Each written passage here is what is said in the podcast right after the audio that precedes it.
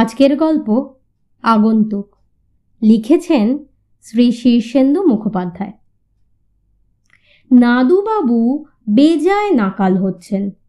মানুষটি ভালো, প্রাণে বেশ দয়ামায়া আছে। কাঙাল ভিখারি এসে দাঁড়ালে দূরছাই করতে পারেন না। মাথা পিছু একটি করে আধুলি বরাদ্দ করে রেখেছিলেন। তা আগে পাঁচ সাতজন ভিখারি নানা সময়ে আসতো। কিন্তু ইদানিং সংখ্যাটা বেড়েছে। বাড়তে বাড়তে গতকাল দাঁড়িয়ে গিয়েছিল ত্রিশ জন। আজ সকালে নিজের ছোট মনোহারির দোকানটা খুলে ধূপ ধুনো জেলে গণেশ বাবাকে পেন নাম করে মুখ তুলে দেখেন, ওরে বাবা! দোকানের সামনে অন্তত জনা পঞ্চাশেক ভিকিরির লাইন। এই ফরাসগঞ্জে কোনো কালে এত ভিকিরি ছিল না? এলো থেকে নাদুবাবু হাত জোর করে বললেন, বাবা সকল, মা জননীরা আজ আর আধুলিতে কুলাতে পারব না। একখানা করে শিখে নিয়ে যাও, তা গেল পঁচিশটা টাকা। নাদুবাবুর মুশকিল হলো, তিনি মোটেই রোখাচোখা মানুষ নন, স্পষ্ট বক্তা নন, নিরীহ আর ভীতুও বটে। ভিকিরিরা বিদেয় হলো তো সুধীরবাবু এসে হাজির। রোজই হাজিরা দেন টুকটাক জিনিস কেনেন। বলেন, খাতায় লিখে রাখো, মাস কাবারে দিয়ে যাব। তা আজ অবধি কত যে মাস কাবার হলো, তার হিসেব নেই। কিন্তু সুধীর বাবুর ধারের একটি পয়সাও শোধ দেননি। টাকা না দিলেও সুধীরবাবু উপদেশ দিয়ে যান। আজ বললেন ওহে নাদু, তোমার ব্যবসার যে উন্নতি হচ্ছে না, তার কারণ কি জানো? তোমার স্টকটা মোটেই সুবিধের নয়।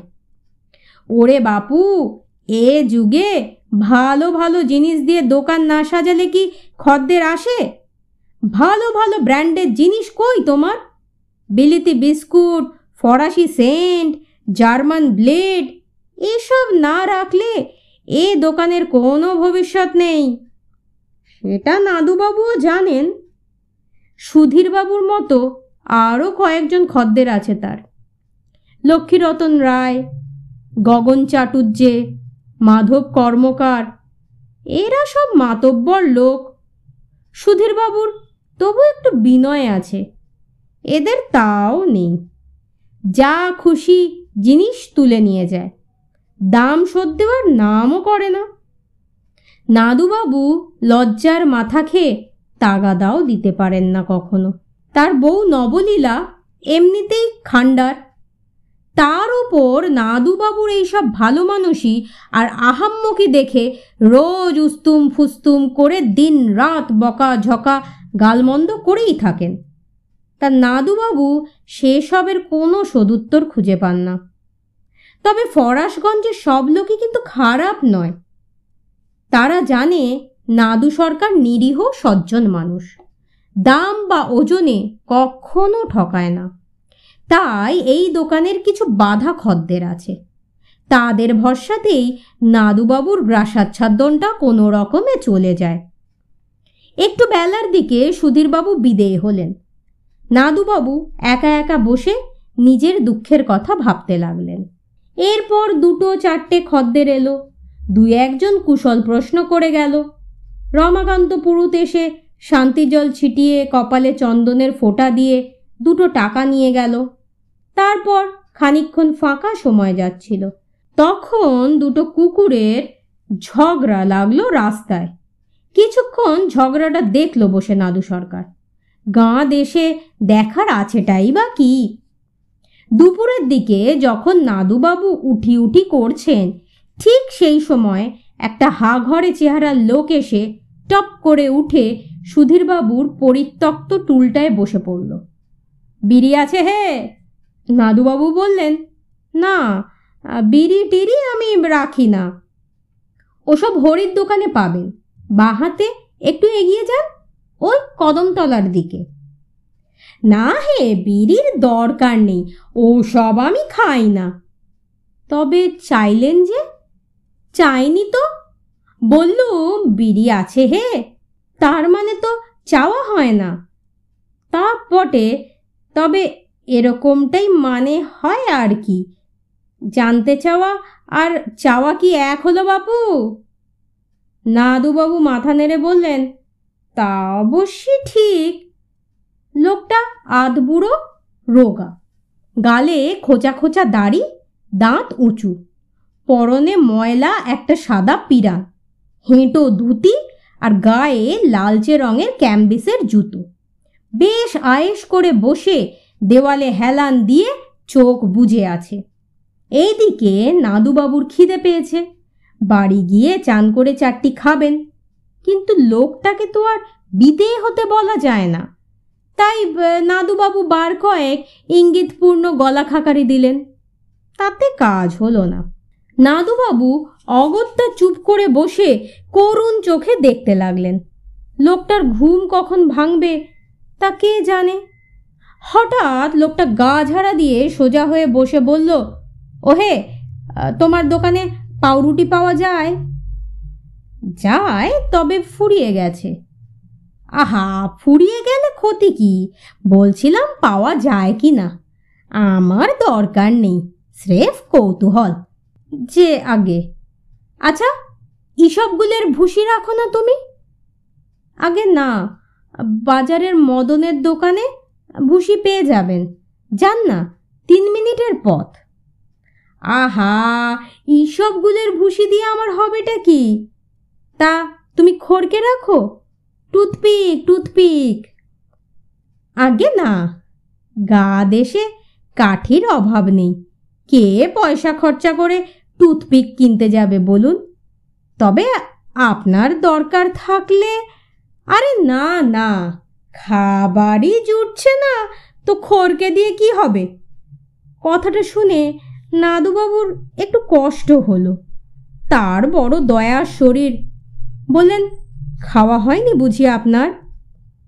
লোকটা মাথা নেড়ে বলে, না হে বাপু, গত দিন দোয়েক খাদ্যবস্তুর সঙ্গে মোটেই দেখা সাক্ষাৎই হচ্ছে না।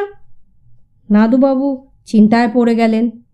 দুদিনের উপসী মানুষটাকে বাড়িতে নিয়ে গিয়ে পেট পুড়ে খাওয়াতে ভারী ইচ্ছে করছে।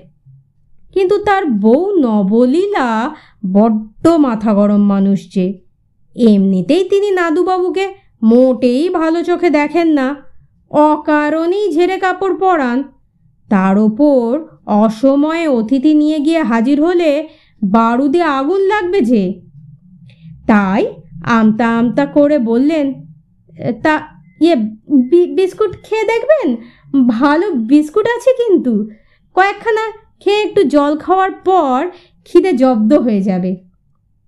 লোকটা মাছি তাড়ানোর মতো হাত নেড়ে বলল, বিস্কুট? ছ, ও আমি জীবনে খাইনি। বিস্কুট আর কাঠের গুঁড়োয় তফাত কি বলো তো? ও সব ফিনফিনে জিনিস আমি দু চোখে দেখতে পারি না।